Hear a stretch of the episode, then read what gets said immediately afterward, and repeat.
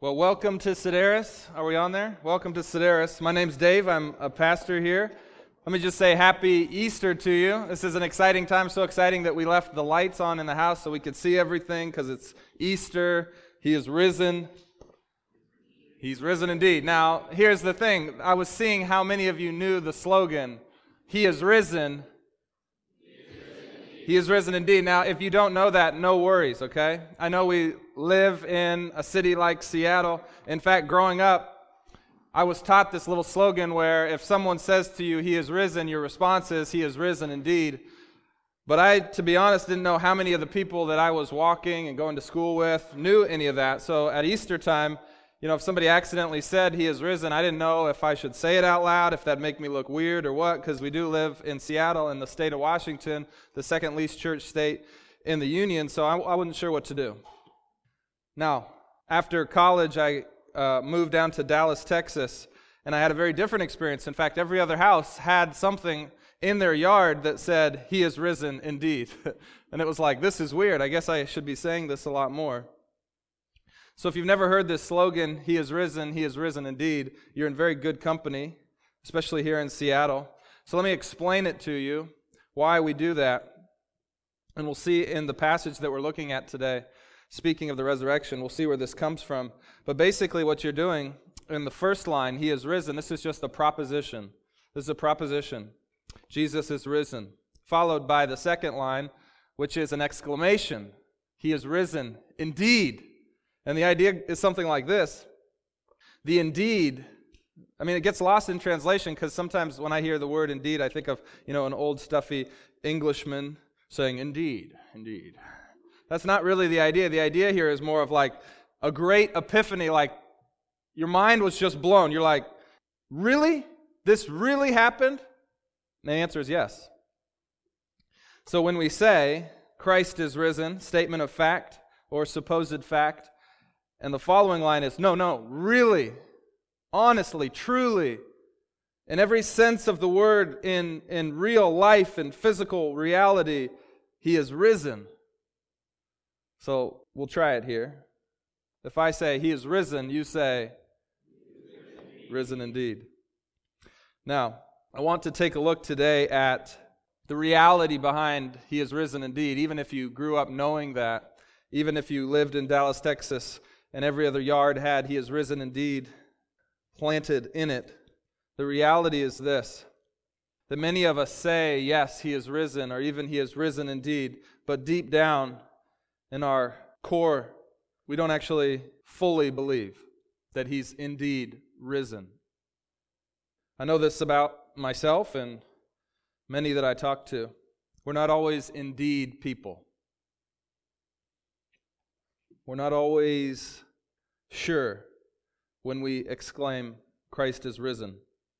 And what we'll actually see today, and I, hope it's very comforting to you, is that you're not that different than the original disciples. They too struggled to say, indeed. And so, as we kind of go on this journey, uh, if you would, let's pray and just ask God to sort of show Himself to us that we might become indeed kinds of people. Father, we thank you for this chance to come and to preach your word publicly.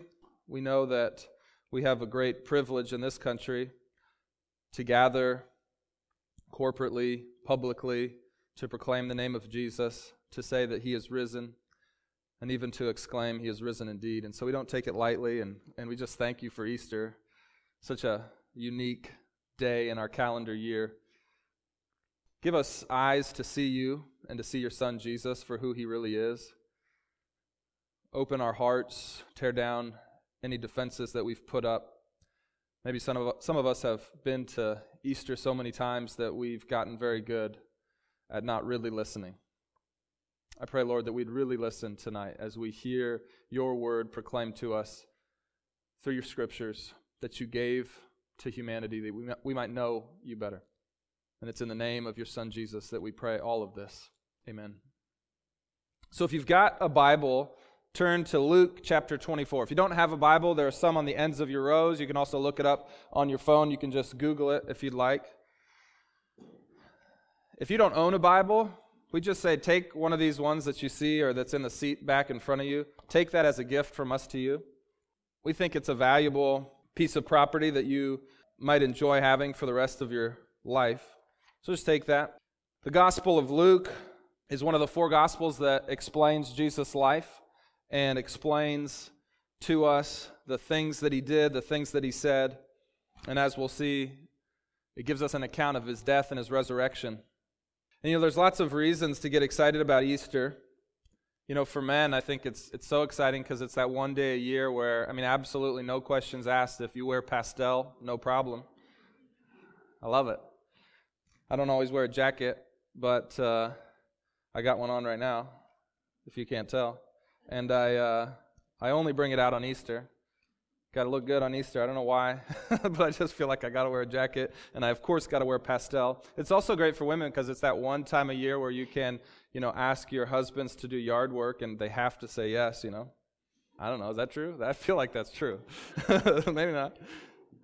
So everybody loves Easter, um, and I think everybody, whether you're a Christian or you're not a Christian, you know, Easter's a great day. It's a great holiday. It's a great day of family and fun and a reminder that spring is coming and new life and all those things. But ever since the founding of the church, Easter has meant a little bit more to some people. And really, this is the, the reason that I want to talk about this today is I think sometimes we forget why even do we celebrate Easter? And ultimately, we celebrate Easter because of this man named Jesus. And one of the things that we want to be about as a church, and we're so glad if you're new with us, is we just want to be a place where people can come and honestly consider who was Jesus. So that's what we're going to do today because it's Easter. It's the reason that we celebrate Easter. It's the reason that around the world Easter is being celebrated. It's because of this man Jesus. But the question is, who is Jesus? Now it's interesting that 2,000 years ago, when Jesus physically walked the earth, the people in Jesus' own country and his hometown, those who listened to him and followed him, people that were even healed by him, that watched him walk on water, that watched him heal sick, that listened to him preach with an uncommon kind of power and wisdom. They were constantly asking the same question Who is this guy? And we might think they all answered the same, but it's very clear that there were differing answers to that question Who is Jesus? And as we read the account of Jesus' life and we read his, uh, his words and we read of his deeds in the Gospels, what we see is that Jesus invited this question. He loved this question. In fact, it's the question he wanted people to ask the most, so much so that what we see him doing is turning the question around and asking it to others. If they would say to him, Who are you? he would turn to them and say, Who do you say that I am? He loved that question. Who do you say that I am? Now, I think what's interesting is that there's two kind of common responses, and I want to show us that actually those common responses were the same then as they are today. I think the vast majority of people responded to the question of who is Jesus in one of two ways. Now, of course, there's the small minority who hated him, and we have those people today that they, they just hate Jesus. They hate his name. They hate everything that he stands for. They hate everybody that follows him. They have disgust. But that's a really small minority, if we're honest. That's a small minority of people who have this sort of very negative view of Jesus. But the vast majority of people respond positively to Jesus. And it was the same in his day. The vast majority responded positively. So you'd see these big crowds that would come around him to hear his teaching. And today, I think most people respond positively to, to Jesus. But their positive responses aren't uniform, right? They're not the same. So today, I think, you know, most people in their positive responses will respond in one of two ways. Same then as it is now. The first group of people in Jesus' day would have said, He is a great prophet. That's the word they would have used, prophet, which means that he spoke with great wisdom and insight, that he understood the world in a, in a unique way, that he had kind of an uncommon power about him. So, first century Jewish people would have called Jesus a great prophet. Today, I think we'd probably choose the word teacher over prophet, though we might intermix them if we're in this category. And we admit that Jesus you know, had a very unique, powerful, impactful way of seeing the world. That perhaps even he was inspired in some way by God, so that the things that he did were special. You know, he might have even healed some people. And so, likewise, we feel like Jesus is one of those people that we should learn from. And there's some of his teaching that we should adhere to. First century Jews, there was this group that believed the same thing a great prophet, we should listen to what he says. But that's not exactly the same as this second group of people. And the second group of people responded to Jesus in this way they answered the question, Who is Jesus like this? They said, He was the Son of God. He was their Savior. He's the one that reconciled human beings to God the Father. And perhaps the strongest of things that they would say is that Jesus is Lord of heaven and earth. You see how that's not the same response? Both positive, but not the same response. Both then and now, people respond that way to the, to the question, Who is Jesus? And it's different than just saying that he's a prophet or a teacher. It has implications, if you answer in that way, that are very different than, than just uh, the first group because what he was and, and, and what he said, it touches every aspect of your life if you're a part of this category. And there's, there's some things, again, that I'll just reiterate that are similar and dissimilar, just so we can kind of get the idea, because this is what we're talking about today. They're similar in that they believe, whichever category the people were in in Jesus' day and today, they would believe that Jesus had ongoing significance, that he wasn't just significant to one group of people, that he continues to have significance. I think most people would agree with that. And both groups of people, they generally like Jesus. They have a general attitude of respect towards his teaching, thinking that it's important, helpful. And then the third thing is they generally would pass on the things that Jesus would say. You know, we see that. I mean, I've even heard, you know, political candidates in this season quote Jesus as a way of saying, Yes, this was a good teaching. Candidates that you might not otherwise think would be on good terms with Jesus, but people generally like Jesus. Those are the things we have similarly. They think he taught some good moral teachings that all people can learn from and benefit society. But now there's the dissimilar parts. Again, let me reiterate this. It's not just about respect, but it's how you respond to that respect. And the two categories will be different. How do you respond to the respect you have? I don't know if any of you like reading biographies or maybe watching biographies. Anybody like reading or watching biographies? Just raise your hand. Three people. Okay. Makes me feel better. I, I love biographies, man. I love studying and learning about uh, dead people, typically that did something important with their life. I love these things, you know. You, you know, I recently saw a movie about MLK, watched a, a, a show, on, a BBC show on Winston Churchill, read a book on Bonhoeffer. And here's the thing with biographies. I think one of the reasons I like them so much is because I can see what made this person great, and I can pick and I can choose the things that I kind of like that they did. But the other thing you see in biographies is some of these people were, you know, kind of jacked up. Like they did some really great things, but they also were kind of really interesting. You know, Winston Churchill was a great man, but he wasn't exactly the picture of sort of, you know, who you want to bring home to your parents, you know? So we, we like to read and to understand biographies uh, because when we're done with them, we can put them back up on the shelf and they become kind of wall art. And when we need it, we can go back and pull them off the shelf and be inspired and reminded. And we can pick and choose which parts we like and don't like. We can see and use those when it's beneficial to us, but when it's not, we don't have to. And so, for a lot of people, this is how they treat Jesus. It's just a biography of a great man. And I like some of the things, and I pick and choose the things that I like, and you know, I come to Jesus when it's beneficial for me. But the second group of people, they don't think it's just a biography. When they read the Word of God, they think there's something different about it. So to say that Jesus is the Lord of heaven and earth, that He's the Son of God, that kind of respect will trans- translate into a totally different kind of response, right? We no longer can, if we say this is true of Jesus, we can no longer pick and choose which things we like that he said and which things that we don't. We can't just put him on the shelf when we don't need him and then pick him off the shelf when we need him.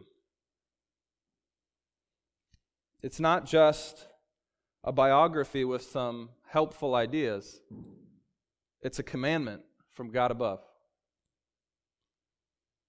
And so when we study the beginning of the Jesus movement after his death, and we start to see what happened from then until now, what we see is that it's this group of people that saw Jesus as the Lord of heaven and earth, the Son of God, that has moved the ball down the field for the Christian faith because they believe that it's not just part, but it's all that he taught. That everything that he commanded, we are to respond to in the affirmative.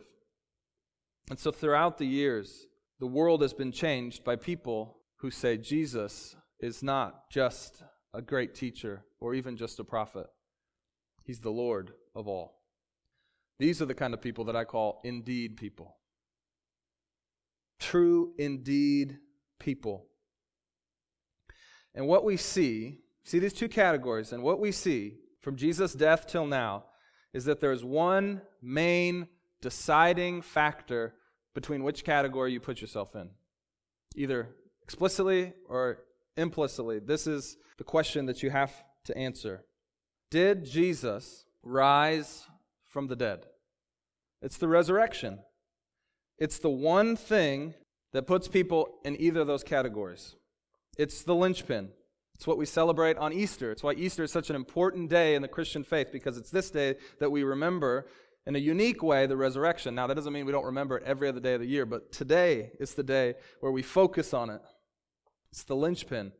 And what we see when we even read the disciples of Jesus, the apostles who wrote for us the New Testament, we see for them it was the same thing. So let me just give you a few examples. It's the resurrection that's the linchpin. So Peter giving the very first sermon in the Jesus movement. You see this in the gospel in Acts, which is the kind of sequel to Luke, which we'll be looking at the Gospel of Luke. In the sequel, we get the very first sermon of the Jesus movement in Acts 2:28, and Peter says this, "Brothers, I may say to you with confidence about the patriarch David that he both died and was buried, and his tomb is with us to this day. That was sort of the most respected Jewish king of all time. He's saying he's still in the grave. Being therefore a prophet, and knowing that God had sworn with an oath to him that he would set one of his descendants on his throne, he, that's David, foresaw and spoke about the resurrection of the Christ that he was not abandoned to Hades, nor does his flesh, flesh see corruption. This Jesus God raised up, and that we are all witnesses, being therefore exalted at the right hand of God, and having received from the Father the promise of the Holy Spirit, he poured out this that you yourselves are seeing and hearing. The resurrection was the linchpin of the very first sermon of the Jesus movement.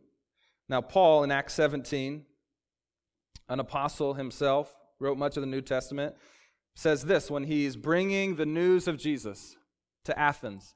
The people of Athens, Greece, had never before heard of Jesus, and this is what he brought to them, saying, Being then God's offspring, we ought not to think that the divine being is like gold or silver, silver or stone, an image formed by the art of imagination of man. The times of ignorance God overlooked, but now he commands all people everywhere to repent, because he has fixed the day on which he will judge the world in righteousness by a man whom he has appointed. Setting it up. There's coming a day of judgment, and there's a man who God's appointed to be the judge on that day. And this is what he says. And of this man he has given us assurance, assurance to all, by raising him from the dead. That's how we know who the man is. And of course, he's speaking of Jesus. God has given us assurance that Jesus is the man because he raised him from the dead. Again, in 1 Corinthians 15, Paul writes this And if Christ has not been raised, your faith is futile, and you are still in your sins. Then those who have fallen asleep in Christ have perished. If in Christ we have hope in this life only, we of all people are most to be pitied. The resurrection is the key to understanding Christianity, and it is the key to understanding which group you belong to. that Jesus is a great teacher and a prophet, and I respect him greatly, or Jesus is the Lord of all. So clearly, we have to wrestle with this question. And I think that as we wrestle with it, whether you're a Christian or you're not a Christian, or you're not sure whether or not you're a Christian, as you struggle through this concept of resurrection, I want, I want to just take one option off the table for you. And it goes like this I think it's, a, it's, a, it's an option, it's a place that we go. I know I go there, I know people of our generation go there, people of this country go there. It goes something like this We can't believe in a real physical resurrection because we're modern people. And so we throw this common defense up in our minds and our hearts against the true story of Jesus when we hear it by saying this well, you know, those first followers of Jesus, they were ancient people. It was very natural or easy for them to believe in the things like resurrection and miracles. It was very easy for them to start calling people Lord of heaven and earth, Son of God. But I'm a modern person. I just can't believe those kinds of things. I don't, I'm not gullible like that. I'm learned. I'm scientific. In fact, just this morning, uh, somebody posted something on Facebook, and I clicked on it, and it was an article in the, Washington, uh, in the Wall, Wall Street Journal, a great article about Easter and its importance, and actually said a lot of what was in my sermon. And then I started reading the comments below, and it was interesting. There was one particularly aggressive individual, and let me just read a few of the things he said. A much more rational approach is to acknowledge that the writers of the Bible were simply ordinary people disadvantaged by the, rea- uh, the relatively extreme lack of knowledge of their times. Most of what's written today far exceeds the morality, ethics, insights, and scientific accuracy of the Bible, and should, to any critically thinking person, carry much more weight. He also said this So let's just be modern thinking people. I'm quoting. I read this just this morning. Modern thinking people and fall back to a more comfortable position and stick with, agree- with the agreeable position that Jesus was a great religious and moral teacher. I just read this this morning. I said, wow, maybe I'm preaching something that's important. You ever found yourself saying that? Of course, those ancient people believed it. But, but I'm modern. I know that these things just aren't real. You know, it's good for them, but they're gullible. They didn't have the science that we have, so of course they could believe that this could happen. Here's the problem with that common argument against the real physical resurrection of Jesus. When you read the Bible, what you'll find in the account of Jesus right after his death, leading up to his resurrection, past his resurrection, for 40 days on, his closest disciples and everybody else that was around him acted the exact same way that we act when we hear resurrection. No, no, no. That doesn't happen. So that's what I want to look at. I want to look at how the people back then reacted exactly like we react today. So let's go and see Luke's account of the resurrection in chapter 24. And here's what we're going to see we are going to see that the people in Jesus' day needed a serious paradigm shift to themselves believe that Jesus had risen from the grave. They didn't have it in their mental models. They did not have this idea of someone in the middle of history rising from the dead. Now, the Jews had a concept of a resurrection, but it was a resurrection of all people at the exact same time at the end of history.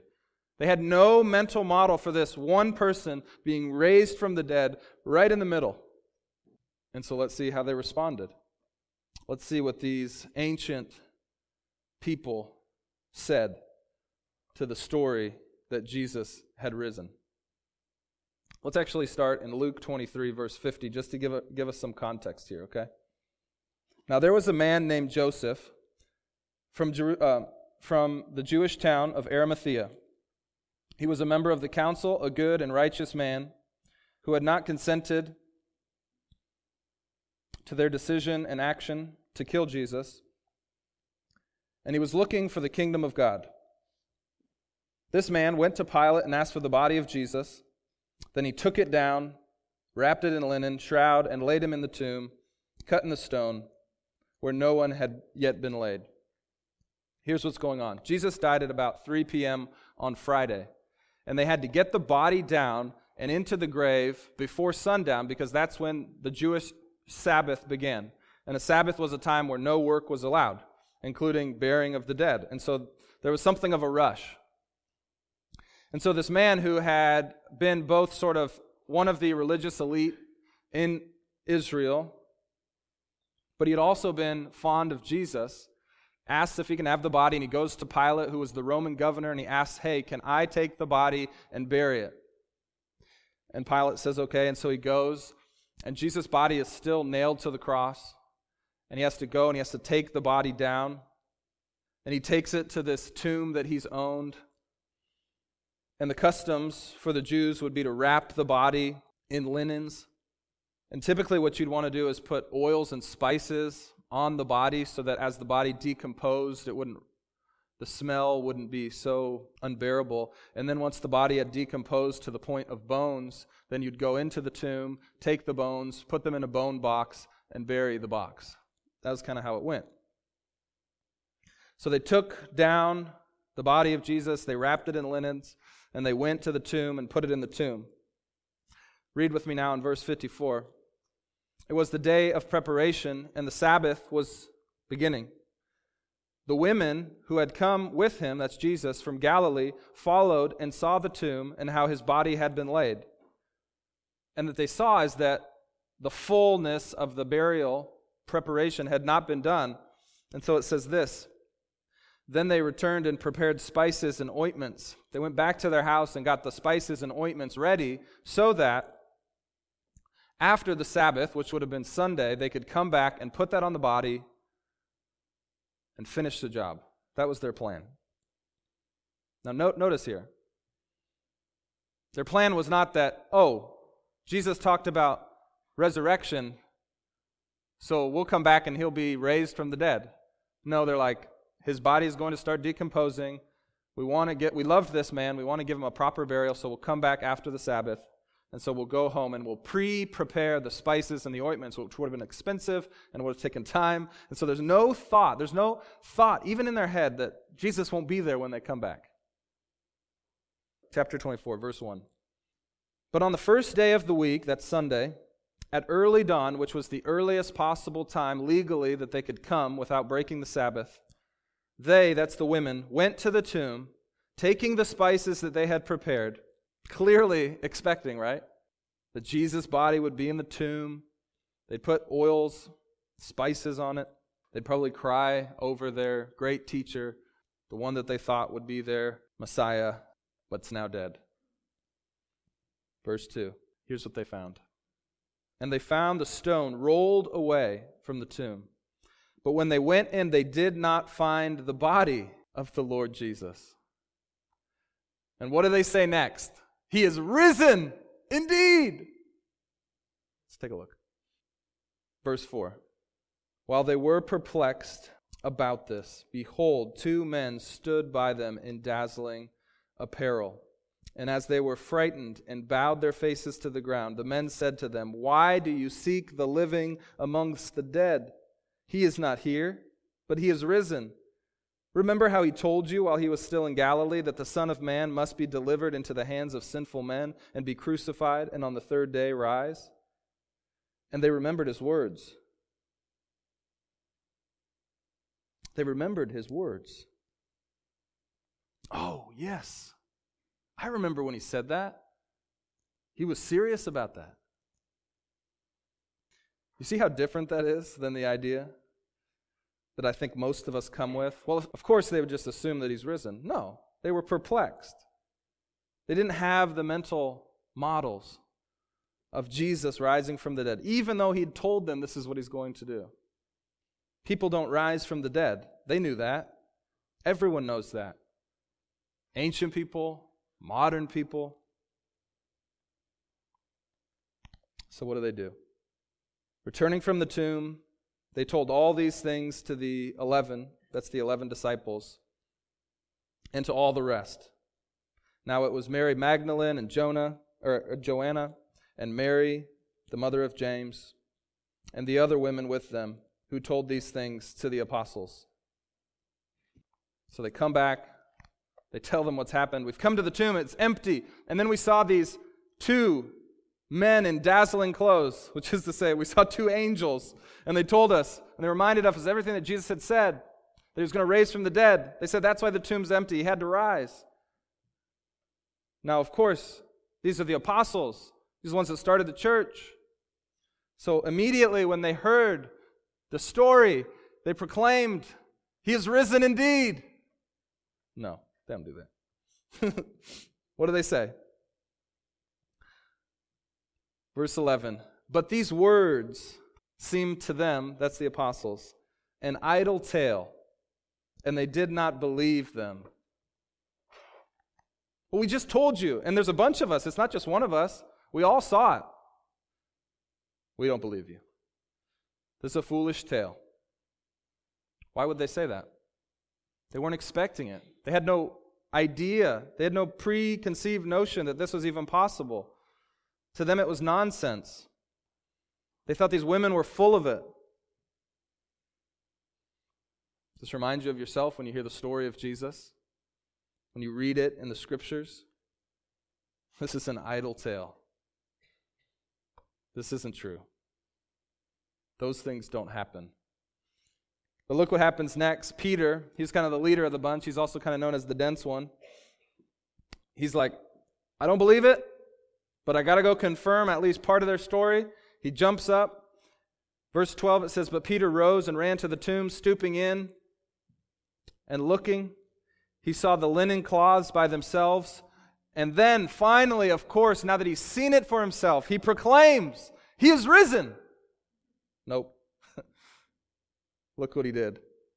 He went home, marveling at what had happened. Now, it doesn't say that he went home joyful and celebrating, proclaiming he is risen, but actually marveling, which here is, is something a little bit different than we, what we might, we might think. It's more like extraordinarily impressed or extraordinarily disturbed. And I think he's probably has a combination of both. It means astonished or having this sense of wonder about the unknown. So, what it's not saying is that he went home celebrating the resurrection, he went home marveling. This is an odd thing. The tomb is empty, the cloths are there, but there's no Jesus. Even after he's seen it, he's heard the story, he still doesn't believe. Verse 13. That very day, two of them, two of the disciples, were going to a village named Emmaus, about seven miles from Jerusalem and they were talking with each other about these things that had happened, and they were talking and discussing together. When Jesus himself, so the resurrected Jesus, drew near and went with them, but their eyes were kept from recognizing him. What's important here is that we see these accounts of the resurrected body, and what we'll see is that it's a physical body, but there's something different about it. It's not just like the exact same thing raised back to life, it's this new kind of glorious resurrection body. And so we see these accounts where Jesus is able to do things that are sort of uncommon to his physical body, including where people don't even recognize him. So their eyes were kept from recognizing him, and he said to them, What is this conversation that you're holding with each other as you walk? And they stood still, looking sad. Then one of them, named Cleopas, answered him, Are you the only visitor in Jerusalem who does not know the things that have happened there in these days? You see this? Just like in America in 2016, everyone's heard of Jesus. He wasn't this fringe character. Everybody's heard of him. Everybody has an opinion about him. Everybody's heard kind of what's happened. They say, Haven't you heard? Are you the only one that doesn't know? Are you the only one that doesn't have an opinion of Jesus? Verse 19. And he said to them, what things? And they said to him, Concerning Jesus of Nazareth, a man who was a prophet, mighty in deed and word before God and all the people, and how the chief priests and rulers delivered him up to be condemned to death, crucified him, But we had hoped that he would be the one to redeem Israel.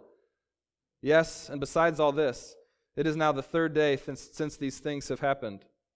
Moreover, some of the women of our company amazed us. They were at the tomb early in the morning, and when they did not find his body, they came back saying that they had seen visions of angels who said that he was alive. Some of these who were with us went to the tomb and found it just as the women had said, but they did not see him. Notice what they don't say. We think he might have risen. They've just assumed that it's not true, that he's not the Messiah, that he was just a great teacher and a prophet. This doesn't sound like gullible people to me, superstitious people, hyper supernatural folk. All these things they've seen and heard, and they saw all the things that Jesus did and who he said he was, and they just assume he has not risen. Verse 25. And Jesus said to them, O foolish ones, and slow of heart to believe all that the prophets have spoken. Was it not necessary that the Christ should sh- suffer these things and enter into his glory? And beginning with Moses and the prophets, that's all the Old Testament, all the Old Testament scriptures before uh, we get to Jesus. He in- interpreted them in all the scriptures, the things concerning himself. But yet they still don't know that this is the risen Jesus. So they drew near to the village to which they were going. He acted as if he were going farther. But they urged him strongly, saying, Stay with us, for it's towards evening, and the day is not far spent. So he went in to stay with them. I mean, this should baffle you. The risen Jesus is walking with these folks, and not only do they not recognize him, because I just cannot picture a world in which somebody is risen from the dead but then he starts telling them and interpreting the scriptures in a way that no one's ever heard, that's profound in every sense of the imagination, and they still don't know who he is. But they want to have dinner with him because, you know, they're disciples and they heard that, you know, being nice to strangers is good. So they invite him in. It's kind of getting comical almost. Jesus, you know, kind of fakes like he's going to go, I got to keep going. Oh, no, come, come with us. So they invite him in for food. Verse 30. When he was at the table with them, he took the bread and blessed it and broke it and gave it to them, and their eyes were opened. And they recognized him, and he vanished from their sight. Finally, they got it.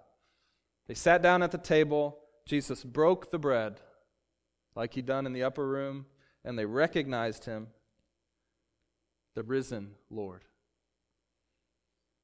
took a lot for them to recognize him. Verse 32. So they said to each other, Did not our hearts burn with us while he talked to us on the road and he opened the scriptures? I love that because I do that all the time. After the fact, I'm like, Oh, I knew it, man. Remember that? Mo- yeah, I saw that movie. Man, I knew it. I knew that was going to happen. I'm sorry if you've never seen The Sixth Sense. I knew for sure he was a dead guy.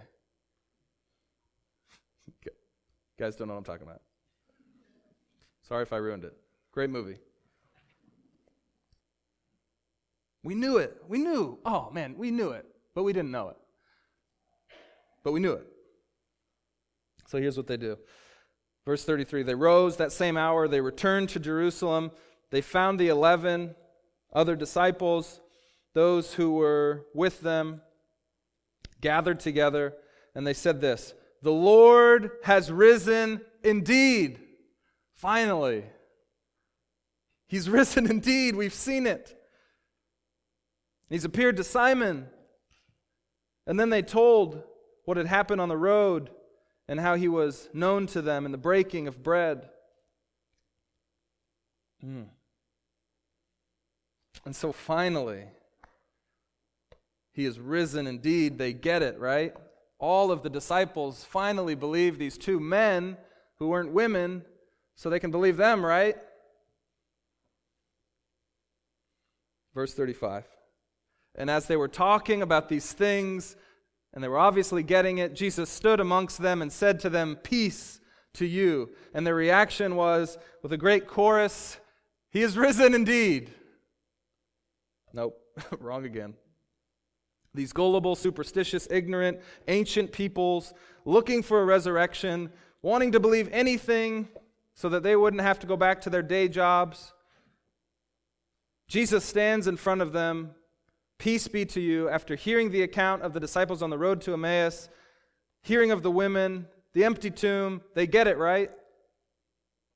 No. But they were startled and frightened, and they thought they saw a ghost. What? Resurrection is hard to believe.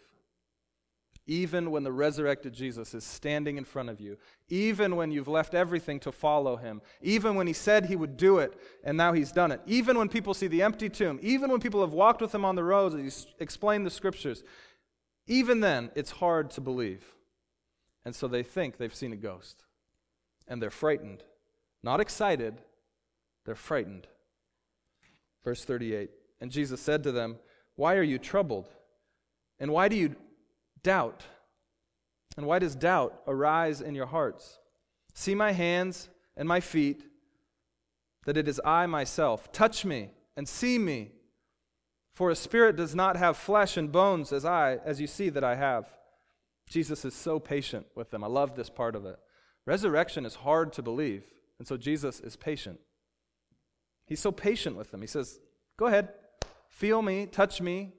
I'm real, I'm not a ghost. Ghosts don't have flesh and bone.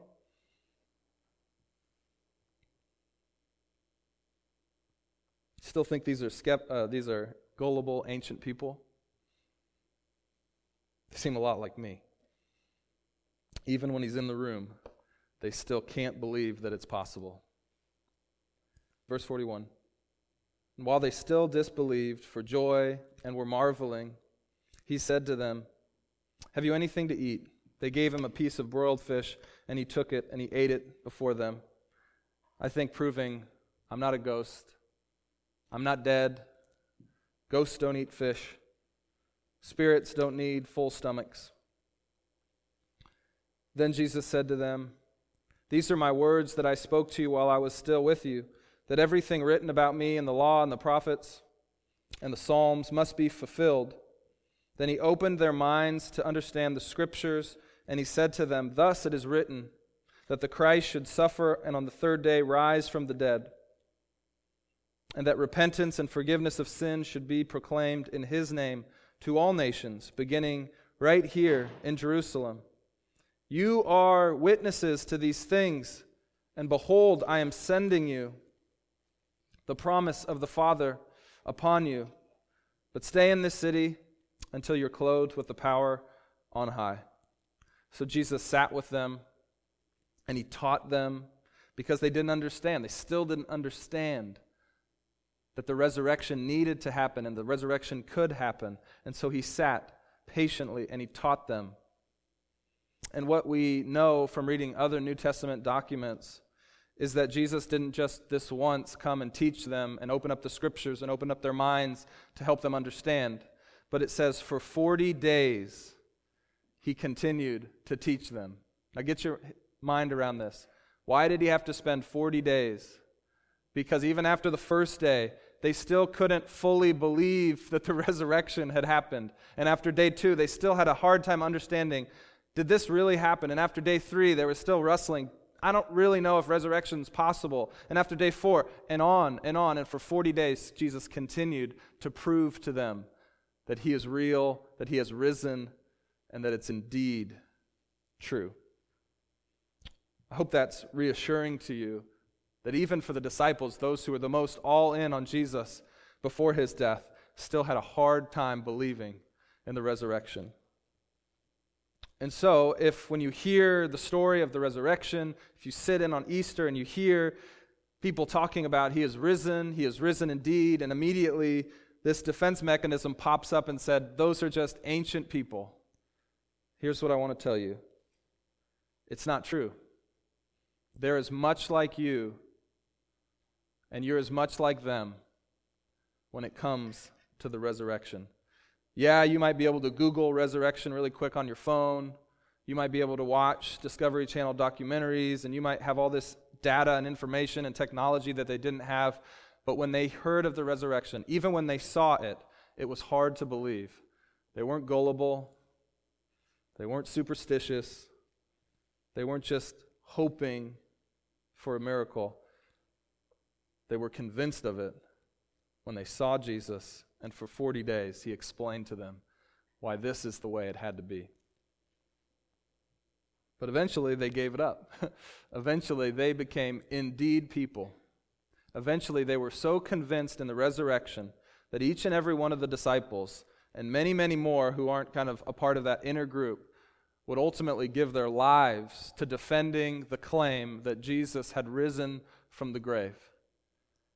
And it seems to me that the only possible explanation for that, how you could go from so much skepticism and doubt to fully committing your life up to the point of death, is that you indeed met the risen Jesus.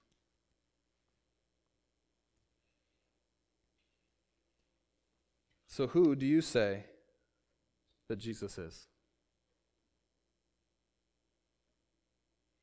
Do you still think that he's just a teacher, a great prophet, a moral guide? Or do you want to say, indeed, he's risen? And if you say, indeed, then you must cease to treat Jesus like just one amongst many good teachers. You've got to cease picking and choosing when you're going to go to him for advice and when to heed his instruction. And you must start responding to his commands as if indeed he is your Lord, as if indeed he's the Lord of heaven and earth, as if indeed he's your personal Lord and Savior because he went to the cross and he died in your place for your sin. And indeed he rose again that you might have new life along with him everlasting life only comes because Jesus rose from the grave. That's my hope. That each of us in the room today, no matter what our background is or how we've answered this question in the past, would answer today, He is risen indeed.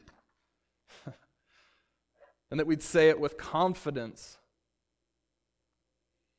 That we're not hard on ourselves, that for year after year after year of hearing the Easter story, maybe we only really just said, Well, I know he's risen, but we never believed it fully in our heart.